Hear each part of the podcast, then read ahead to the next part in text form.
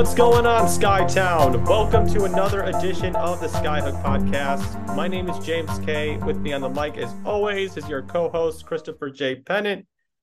Chris, we have just so many things to talk about today since uh, we had a postponed podcast after the Sky made the playoffs and just a litany of other things that we're going to get into in this episode. But how you doing today, man? It's uh, I'm glad that we got a chance to do this and we get to talk a little bit about Sky basketball.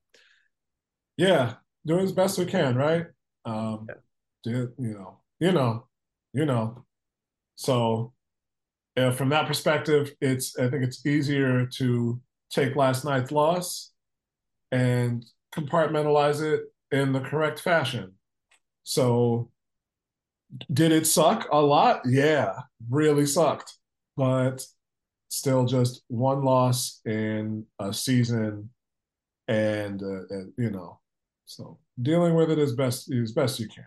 Yeah, man, uh, for sure. And I just want to say I appreciate all the people that reached out about, you know, my grandma who unfortunately passed away yesterday. Um, you know, it's hard to think about basketball, but it's always I love this community so much. And you know, I wasn't on social media yesterday as I was watching the Sky game, but I just appreciate the community support in all the ways that it has over the last few years. So, um, you know, on a on a brighter note, the Sky have there's a reason to be optimistic about the Sky. We're going to get into all of it. You know, Kahleah Copper's extension, her two year supermax deal that she inked right before the playoffs, and just a li- like again a lot of things to get into here. So, the Sky struggled last night, Chris. So let's just put it out there. It's pretty simple. I mean, this team, after pushing for the playoffs, despite everything that happened this year, I mean, one, congratulations to them after, again, everything they went through this year with the coaching change and season ending injuries and multiple losing streaks to get to this position where they're in the playoffs and don't have to deal with talk about the lottery pick being lost for next year. Now they just give up the number five pick to Dallas. So they avoided all of that mania, but they did draw the aces in the first round. So yesterday they lost 87 59. And from the onset, it really did feel like the aces were in control. I think the result speaks for itself in that regard, but the offense did struggle to generate open looks. And it was honestly, it just was a cakewalk for the aces in this game. Um, I don't I didn't think it was all too surprising given how these two teams played in the regular season, but let's start here. Do you think this guy can turn the series around? Um, or do you kind of think that they're just kind of overmatched by what has been the best team in the league since the start of the season? Man, I really do want to say that there's something that they can that they can work on because you have extended time between uh, yesterday and Sunday, and you have the added bonus of not having to travel. So all you really need to do is rest, practice, maybe even get away from the court for a day or two, and just clear your head and your focus because uh, it's it's kind of it reminds me of a of a, a, line from a book that I like. It was granted it was a, ba- a baseball book, but there's the manager's doing an interview and it's like, what's there to say about a 9-0 beating? They just clubbed us to death. And that's really what that's what happened yesterday. The problem is I don't know if there's anything that the Aces did yesterday that's an exploitable weakness. Yeah. I I think the only thing I really saw that is plausible is having Chelsea Gray get Chelsea Gray get into foul trouble.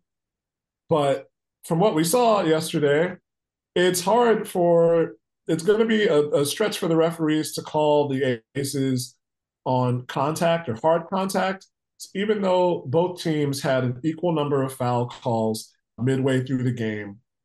They were pretty much letting a lot. They were letting a lot of hand checking go. They were letting some contact at the rim go.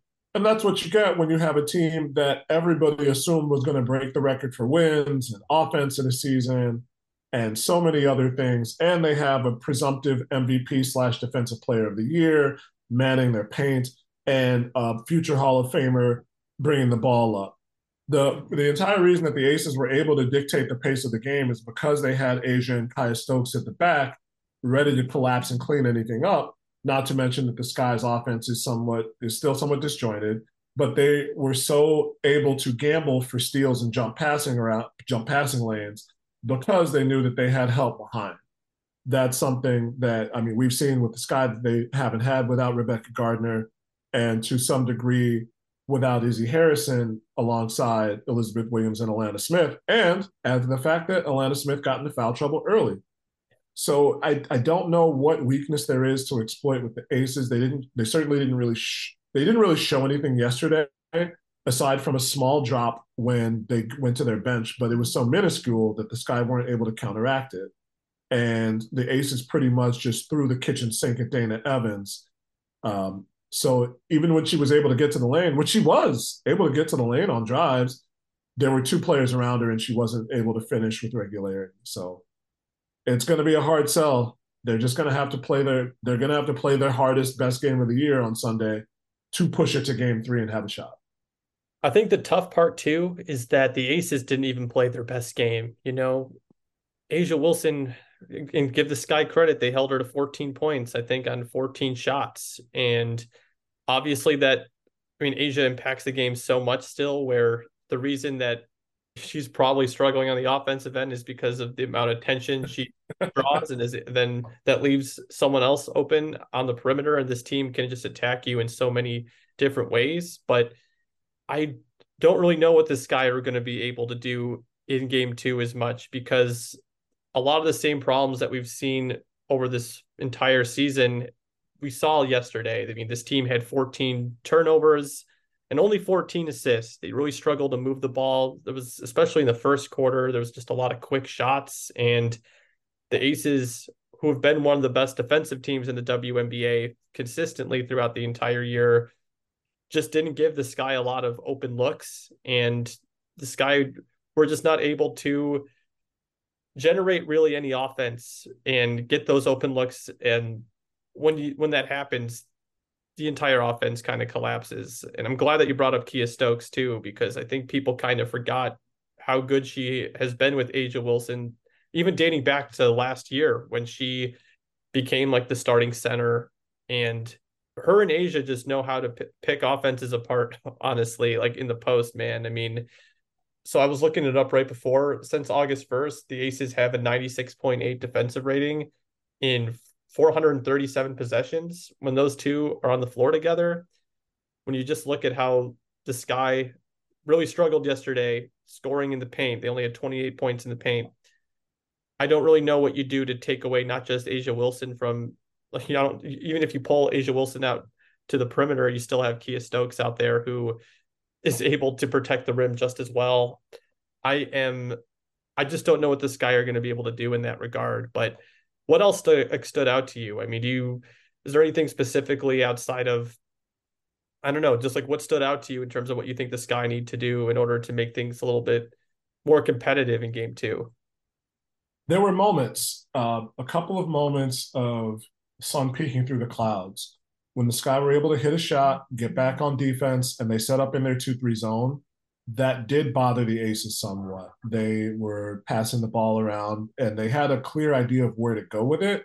But when they brought the ball to the corner or brought the ball to the wing, they weren't putting, uh, they weren't stacking a body at the free throw line and trying to get the zone to collapse.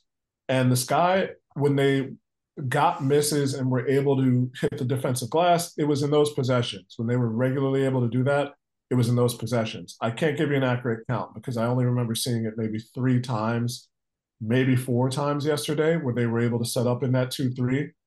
And over the season, I've waxed and waned on how on my thoughts of, of its effectiveness. But those were the times when this guy really looked effective defensively yesterday. Was when they were able to set up in that 2 3 and maybe push the ball out to the perimeter. When Vegas was able to get open shots, it was because they had the defense scrambling and a man to man set. And it was because the Sky were in that man to man, the ball got down to the free throw line, and they either had to double A'ja or even Chelsea Gray cutting into the paint. So if you can get opportunities to force them into either late shot clock moments or force them into moving the ball around the perimeter. I think you have a team that, even in the set that they have, where Alanna Smith or Elizabeth Williams or Courtney Williams was defending somebody in a mismatch. Most of the time, that's one thing that you have to try. I think you have to try and get those opportunities to either force them into missed shots or violations because the Aces are a team that even if you turn them over in a live ball situation, they're already hunting for the ball to get it back. We saw Jackie Young leaking out on presumptive fast breaks and getting turnovers, forcing turnovers along with Chelsea Gray, along with Kelsey Plum, along with whomever was in a black shirt on the floor at any given time. So I think you have to try and, and do your best to put it to a half court game and limit their fast breaking opportunities. Tough sell again, but that's you've got to pick you've got to pick your poison with this team. You really do. And there's just so many options when it comes to the poison, man. I mean, we've seen it all season where this team is just able to win in a variety of ways. And oh, I don't know. I don't know what they're supposed to do, especially stopping teams or especially stopping the aces in transition or generating early offense. This team really struggled to protect the ball yesterday, and I'm you know what I'm just gonna I'm not gonna dance around it. I'm just gonna ask you straight up. I know offensively it didn't look all that great yesterday from Dana. I like it just wasn't the ball wasn't going through the hoop, all right, going through the net. Despite that, just given what Dana is able to provide, like what her ceiling is when she does get going on both ends of the floor, do you think just given how Marina is just hot and cold, we also with this she has not been that consistent this year. I think it's fair to say that just from or what her highs are versus what her lows are. And even Courtney Williams has had some up and down moments, even though I do think sometimes the offense can kind of fall apart a little bit when she's not directing it.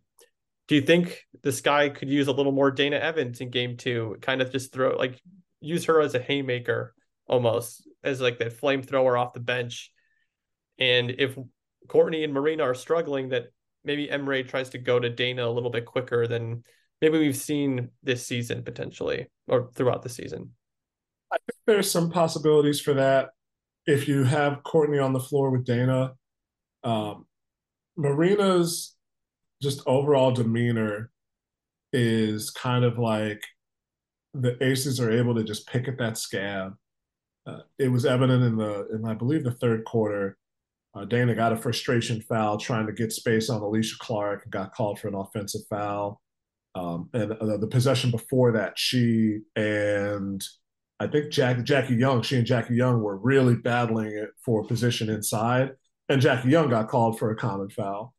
Um, you know, there's, I think Jackie, it was it was nothing malicious. Jackie gave her like a pat on the back. It's two Notre Dame grads going at it, but if Marina doesn't get into her offense early, then she's kind of you know trying to carve out a niche for herself and literally carve out with that left arm sweep. and when you're playing at home, with which uh, Cass J, shout out to Cass J22 on Twitter. She reminded me that the Aces weren't actually technically playing at home; they were playing at a, a neutral arena site, tech, you know, somewhat in Las Vegas. And then Sunday they'll be in Michelob Ultra, which she said it was going to it's going to be more full because it's a Sunday, it's not a school night, and people are more used to it, and you're more on top of the action. So that part is important, given the calls that Las Vegas was getting and the way they were allowed to play in that place, which is not as close, or the fans not as on top of the action as they will be on Sunday. So if Marina doesn't get into her offense early or get some calls against her early, then I think there's some viability of going to Dana, if for nothing else, to try and disrupt some of the Las Vegas's offensive flow. With Chelsea Gray, that's like trying to split a glacier with with a needle but you've got to do something. You're right. I mean, there's really no such thing as stopping Chelsea Gray or stopping A'ja Wilson, right? You can contain them, you can contain them, but you can't full on stop them. And we saw what that looks like last year when they went on to win a championship. And those two just have a control over the game that it's just it's rare to find that in a duo And then on top of it, you have someone like Jackie Young, who's been one of the most efficient scorers in the WNBA over the last two years, on top of a movement shooter in Kelsey Plum, who's improved her finishing at the rim and has been just electric. I mean, I know that we're recording on Thursday, the game's on Sunday. Man, I just don't know if there's enough that this guy can do between now and Sunday for them to really get back in this series. And honestly, man, I don't mean to just get, move away from the game action, but the Sky did everything they needed to do this season because they were able to secure Kahleah Copper to a two year Supermax extension, Chris. Like when I'm watching this game, especially yesterday, I mean, I was thinking about one just in terms of like optics and everything. Thank God that Ka has signed this deal because what the Sky would have to deal with on the other end of this series potentially if they end up losing, which again, not to be mean to you all, Sky Town, but I just think that's where the series is heading.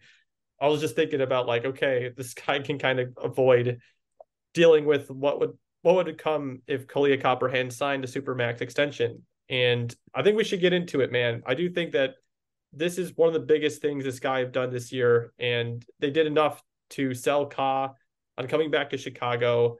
So, like I said, it was announced earlier this week that Ka would be coming back to the sky for two years. And this was this comes after she said that she was planning on testing out free agency and to just see what is out there.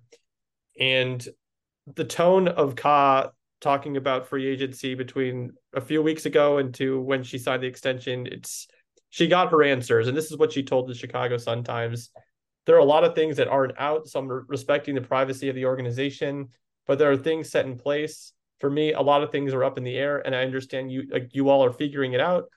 But let's just shake on the fact that you told me this was going to happen. This is going to happen, and this is going to happen. This guy were able to do that for me. Let's start from the top of this whole thing.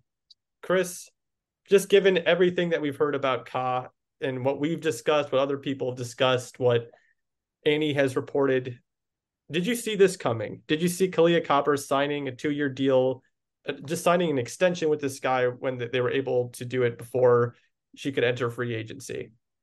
No, no, I didn't. I thought that she would test the water somewhat, um, even given the fact that they satisfied my criteria that you know you have to make the playoffs. That's what I said. You absolutely have to make the playoffs in order to give Ka some impetus to stick around, and they did that.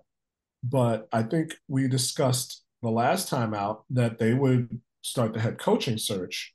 And that would weigh into her decision as well. Now, given the you know somewhat somewhat, I will say somewhat cryptic nature of that answer, maybe there was some agreements about where that head coaching search would go.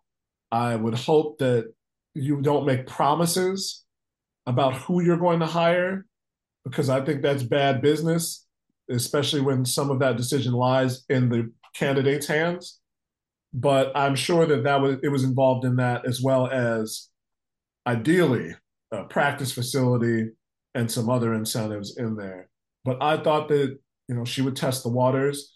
I don't know if her in the decision was influenced by Jewell Loyd deciding to resign with Seattle at all, but I think that both of those are telling somewhat. And uh, Shimmy Gray Miller came on the CHGO Sky Show the other day and said that um, the destinations, like the plausible destinations or deals that she might get elsewhere, weren't palatable. And I, I think there's something to that. New York, Las Vegas, they're the presumptive um, heads of the table right now. And then you have Atlanta, Indiana, Dallas, Minnesota. You know, really, I think Minnesota was the only team in there that I just mentioned. Maybe Dallas that could use another wing but I think once the fact that Dallas was willing to give up Marina Mabrey said where they were putting their eggs in terms of their their wing scorers, and with Minnesota, they have players who are they're trying to work in and come back from injury. So I think it would be. In, I, I I guess I agree with Shimmy on that. That there were just no other. There weren't that many great palatable options or people that had enough cap space to re-sign Ka.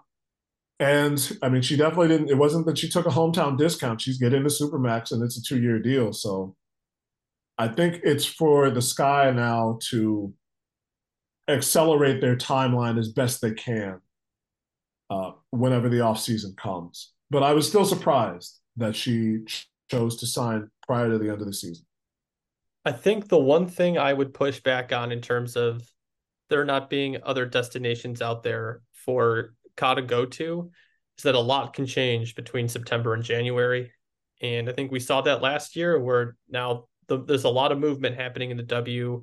Obviously, not every year is going to be built differently, where, or obviously, not every year is going to be built the same, is what I mean, where we're going to see a superstar like Jonquel Jones become available and then traded to New York and then have these big free agents like Breanna Stewart, or Courtney Vandersloot all go to New York or Candace Parker go to Vegas. Like there's just not going to be a lot of years like that, or at least it's not going to consistently be like that every year. So, but I still think a lot can happen between, you know, five months. And, but I also get that point as well. And I'm honestly, when I saw this news, man, I thought a lot about what Courtney Vandersloot and Allie Quigley said after game four of 2021 when the Sky won the championship and those two had stuck around for the worst parts of that franchise, what they've gone through, and to come out winning and, and the value they saw in helping build the foundation of a championship team. And then after for Sloot, you know, like 10 years of trying to get to the point where they would be the last one standing, how much gratification they got from that. And Kahleah Copper does not seem like someone that is willing to shy away from the work that goes into putting together a championship team. You know, I think she saw, I think there's got to be some value of looking at what Courtney and Allie went through and winning that championship with the team that you helped build. And I think Kaz even mentioned how while she was with Washington, Chicago really is all that she's known in her WNBA career because she's spent seven years here. And that's the part where you can easily convince yourself, like, yeah, someone like Kahleah Copper definitely I could see wanting to go after it now, now that she's locked in for two more years and try to make this thing work. I also kind of agree with uh was it your friend Shimmy who was on the podcast just about there weren't going to be a lot of destination. Is that wrong? you, you, gave oh me... no no it's like she's the she's the color analyst on on TV. I wish Shimmy was my friend. That would be cool. Oh, we talk more we talk way more basketball. not gonna lie, man. The since because we're dealing with a little bit of Wi-Fi issues, it broke up a little bit when you said the last name. I'm like, oh, I didn't quite catch that. Um, but um, yeah, I mean, I don't know, man. I just kind of I look at Ka and her situation and seeing probably does look at the field and being like Atlanta would be I think would be the easiest team for her to go to in terms of cap space and star talent and she could easily win a championship in Atlanta next year if she were to go there, I do feel pretty strongly about that, just given how the Dream are trending in the right direction despite an up and down season. But I think there's something to be said about, hey, you know what? Ka is the star here, and the Sky can now build around her for the next couple of years. What do you think? Like, where do you think the Sky go from here? I mean, I know that it's a little early to talk about it, given that they're still alive in the playoffs. But what do you think comes next for the Sky and Kahleah Copper? I mean, do you think the Sky, yeah, like, do you th- what do you think comes next? Is it built like trying to contend again next year, or is it trying to retool after this kind of rebuild didn't go the way that they thought it would going into this year? Like, where's your head at with that one? I've been interested in seeing what uh, the the dialogue has been on the net the last couple of weeks because it's not vacillated between, but it there's there's thoughts that I think are somewhat in opposition to each other that I've seen from the same people. And this is not a knock on them. These are colleagues of mine, people that I've interacted with. I believe in their their uh, astute analysis of the game, and I like them. Person, you know, specifically, I, I like these people. I, if I didn't like them, I wouldn't shout them out.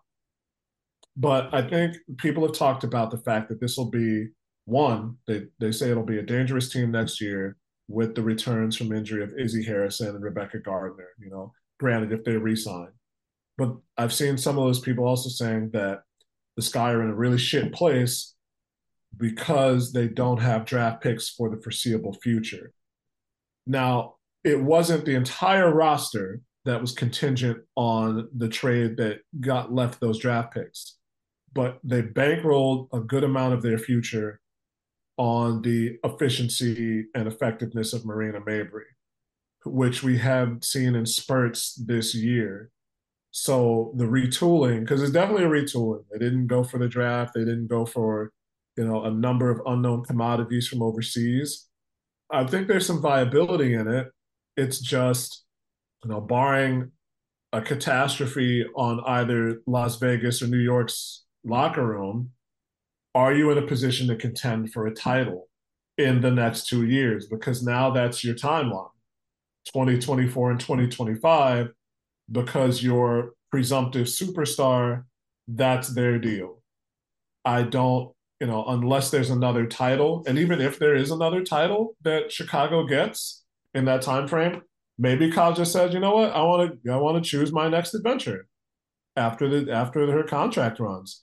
So I I don't know what you I think you're you're definitely waiting for those pieces to come back because it's a different season with Rebekah Gardner, no matter what. It's a different season with Rebekah Gardner. It's a different season with Izzy Harrison. If you have both of those players for even 75% of the year rather than 0.5% of the year.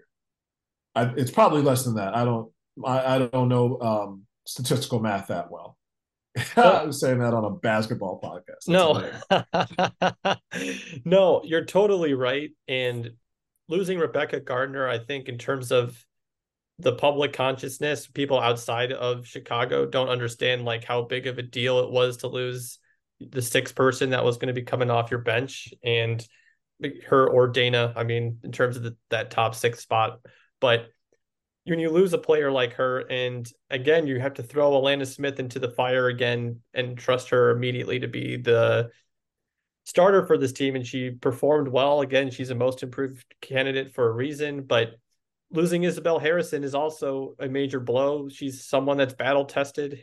And even, man, looking at some of those minutes yesterday, like they really could have used someone like Isabel Harrison that just kind of a funkier front court player to just kind of mess with Las Vegas's rhythm a little bit on both ends of the floor. So, yeah, I do think that they're probably going to have to figure out what comes next with um, Rebekah Gardner, who, I mean, she's once again a reserve free agent, so she can only negotiate with this guy. If I believe that's what a reserve free agent is, that's the difference between being restricted and reserved.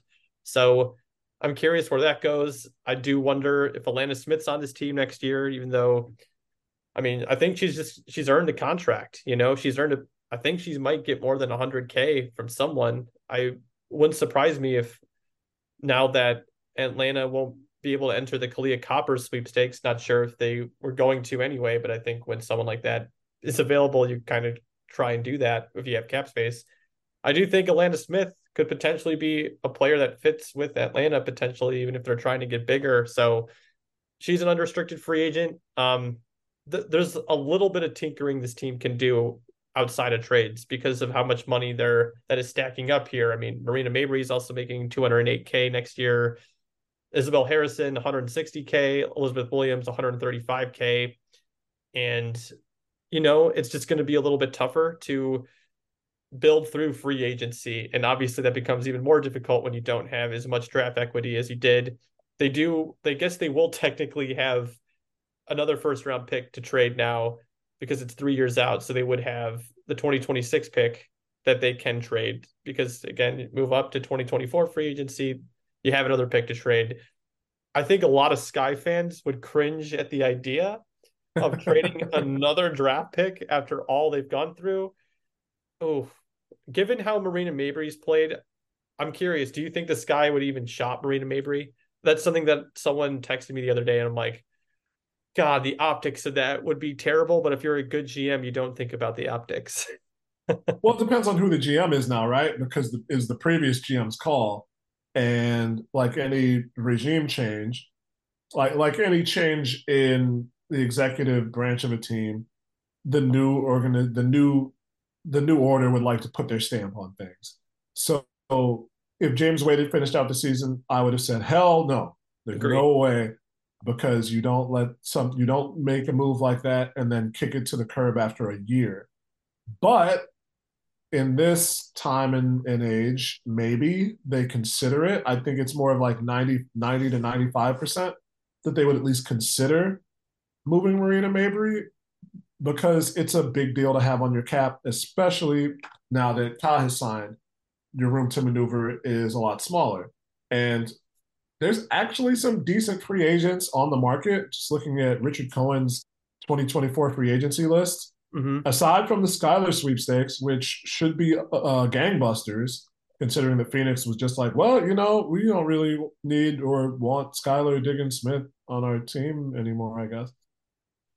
Bizarre. You have some say play- those words out loud and have someone who's a team caliber type player in the WNBA, but you know, I I, I digress, Chris. I digress. There's some players out there who would really feel a need for the sky, and they would come not cheaply, but they would come, I think, with in an affordable price. Layshia Clarendon uh, right now is is an unrestricted free agent and a player that who we've talked about a lot in the past couple of years, just given their proximity and the Sky's road to making the playoffs. Um, surprisingly enough, Diamond DeShields is an unrestricted free agent, which would be I, I don't think that I don't think that that deal would materialize because even in this condition and how the past few years have gone for Diamond, I don't think she would accept a an undersold deal for sure. Um, Tiffany Hayes is an unrestricted free agent.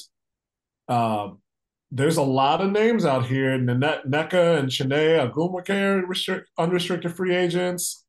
Even a player like Natasha Cloud, who is absolutely gone from Washington, or Aerial Powers, who was not getting any run in Minnesota.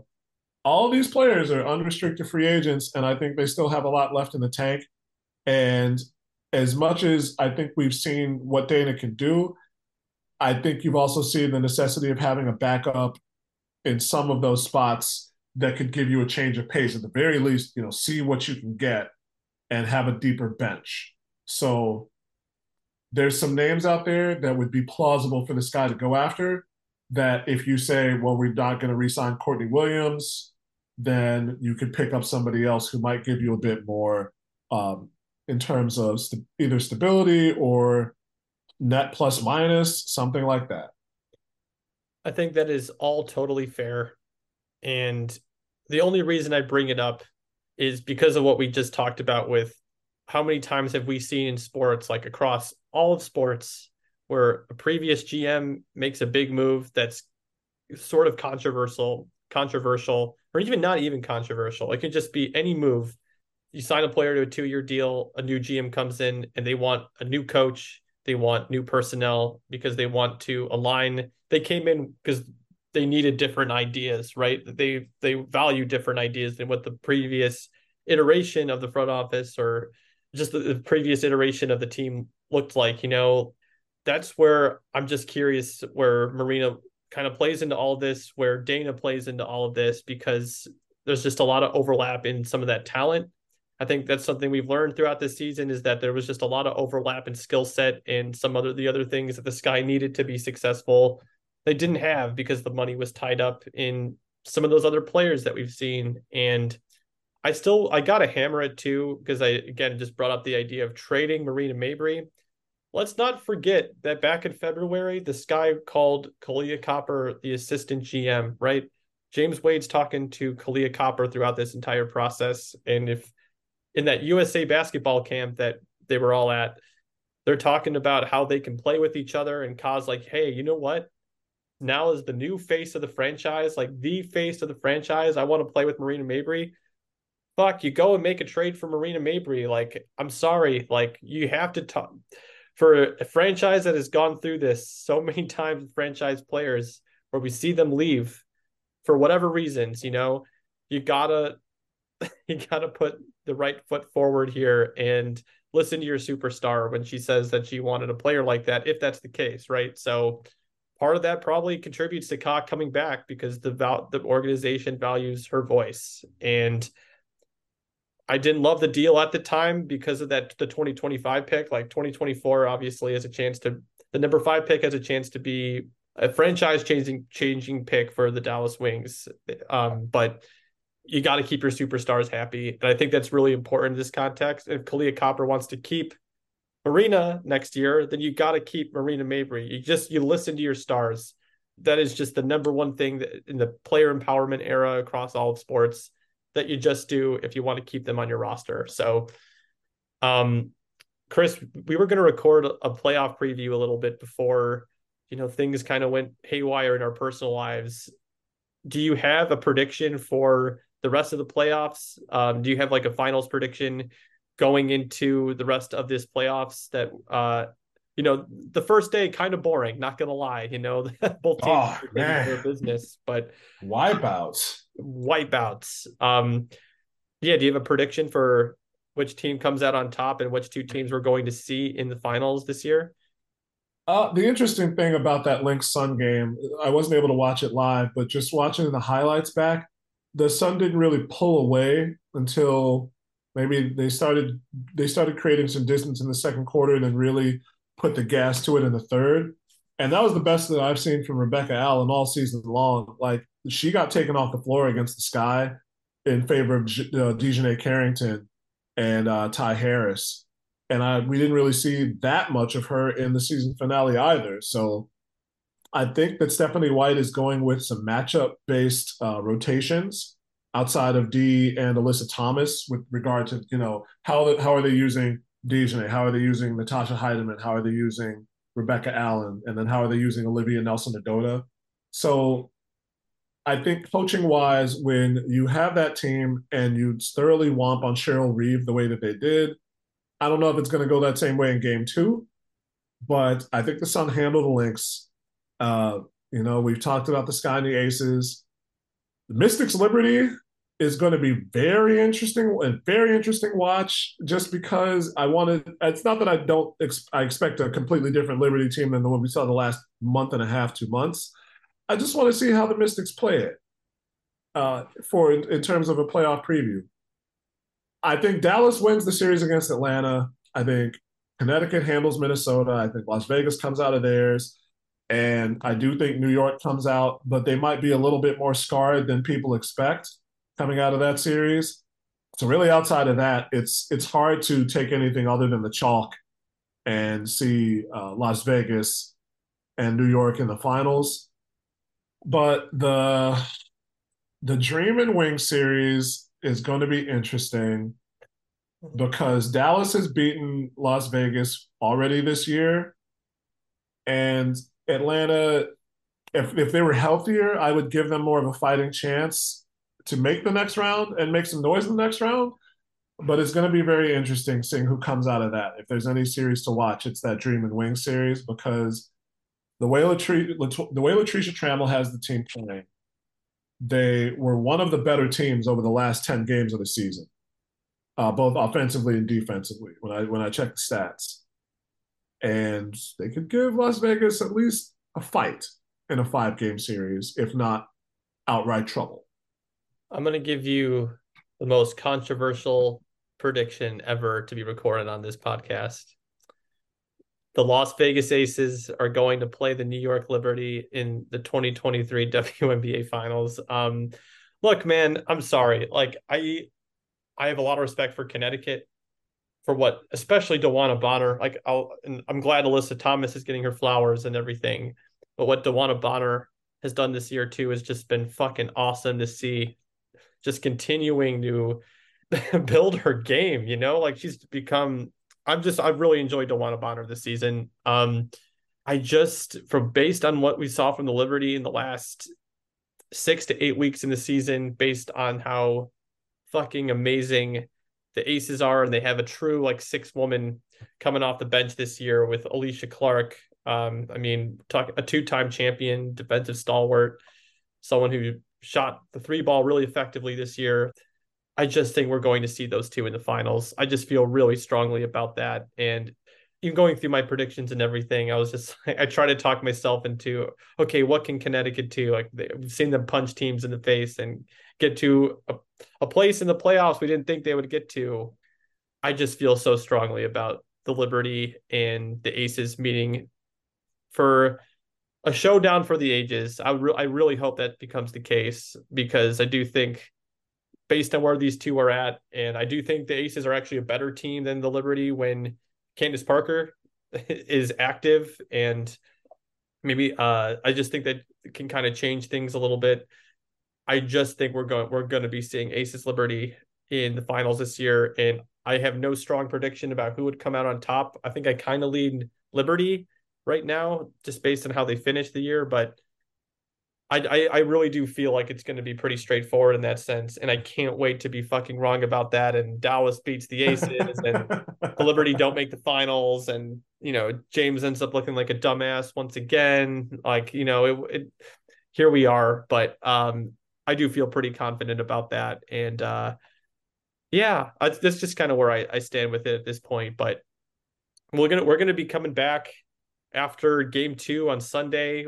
We might record on Monday. I think that might be the plan. But whether the sky win or lose, we just appreciate you all taking the time to listen to us knuckleheads talk about Chicago Sky basketball. Um, Chris, is there anything that you want to add before we wrap up? You're welcome, Mom. Yeah, seriously.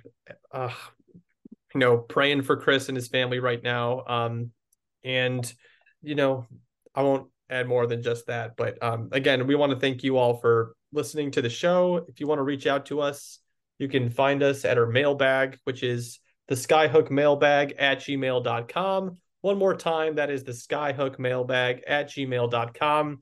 And if you want to find us outside of the audio version of the podcast, you can do so by checking out our link tree, which is located in the episode description. Thanks again for listening to the show, and until next time.